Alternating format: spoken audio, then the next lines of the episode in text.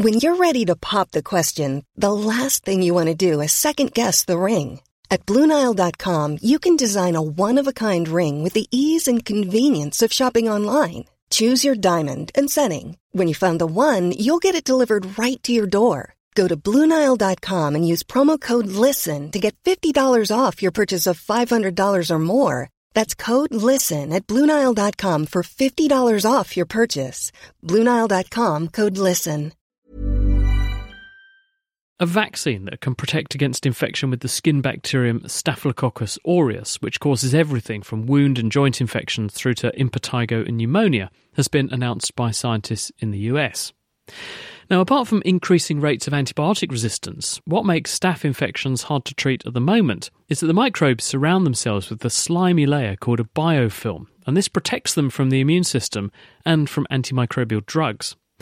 To prevent the bugs from being able to do this in the first place, Janette Harro looked at what proteins the bacteria produce when they infect, and she's turned those proteins into her vaccine. Staphylococcus aureus is a bacteria that causes a lot of infectious disease in patients.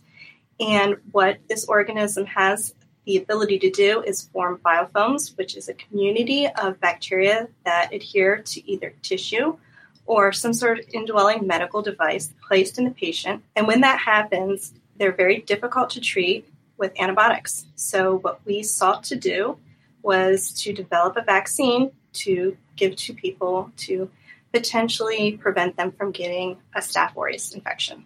Is the rationale for this then that one gives the vaccine before they would come into contact with the Staph aureus and therefore they're protected so that the bacteria never get the chance to form one of these very resistant biofilms?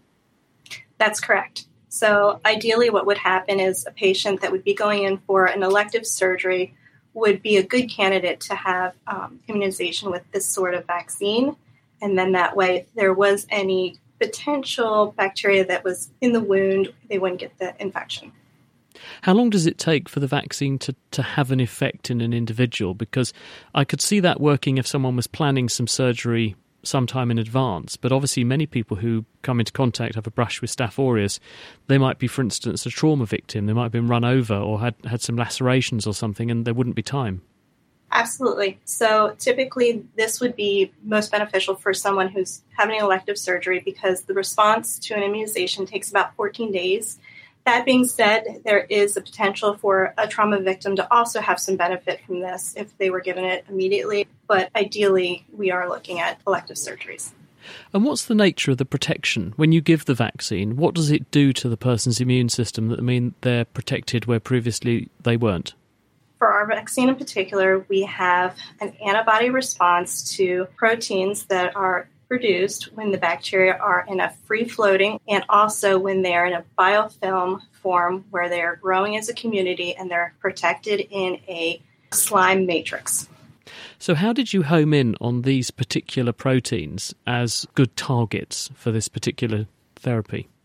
With this strain that we isolated out of a patient, we took that and we infected rabbits. And what we were looking for were proteins that were expressed during that infection and then picked those that could be recognized by antibodies that were produced during the infection. Oh, clever. So you're looking at both what the bacteria produce and then asking what antibodies does the animal mount against it. So then you knew what the target was and what the response was. And then you could say that's what we're going to try and make the body make. Correct.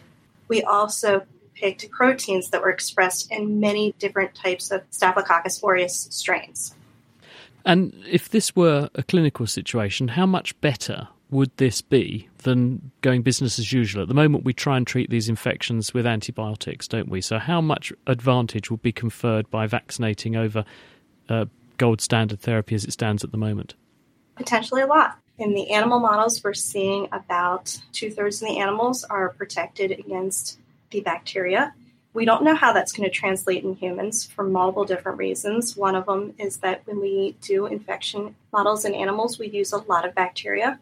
Obviously, in the clinic, patients wouldn't be exposed to that many bacteria. So, we're hopeful that the vaccine will have a better protective advantage for patients.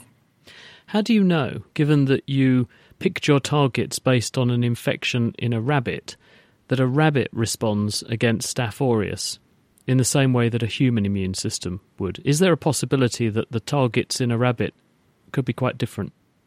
There is a possibility the rabbit targets could be different. There is a lot of other evidence in the scientific literature that indicates that these proteins are expressed and that the human patients that are infected with Staph aureus do produce antibodies to those particular proteins. So there is evidence in the literature that these are proteins that are being recognized by the human immune response. Which is very good news. And let's hope that she can get it into the clinic soon. That was Janette Harro. She's at the University of Maryland, Baltimore. And the work was published in the journal Infection and Immunity.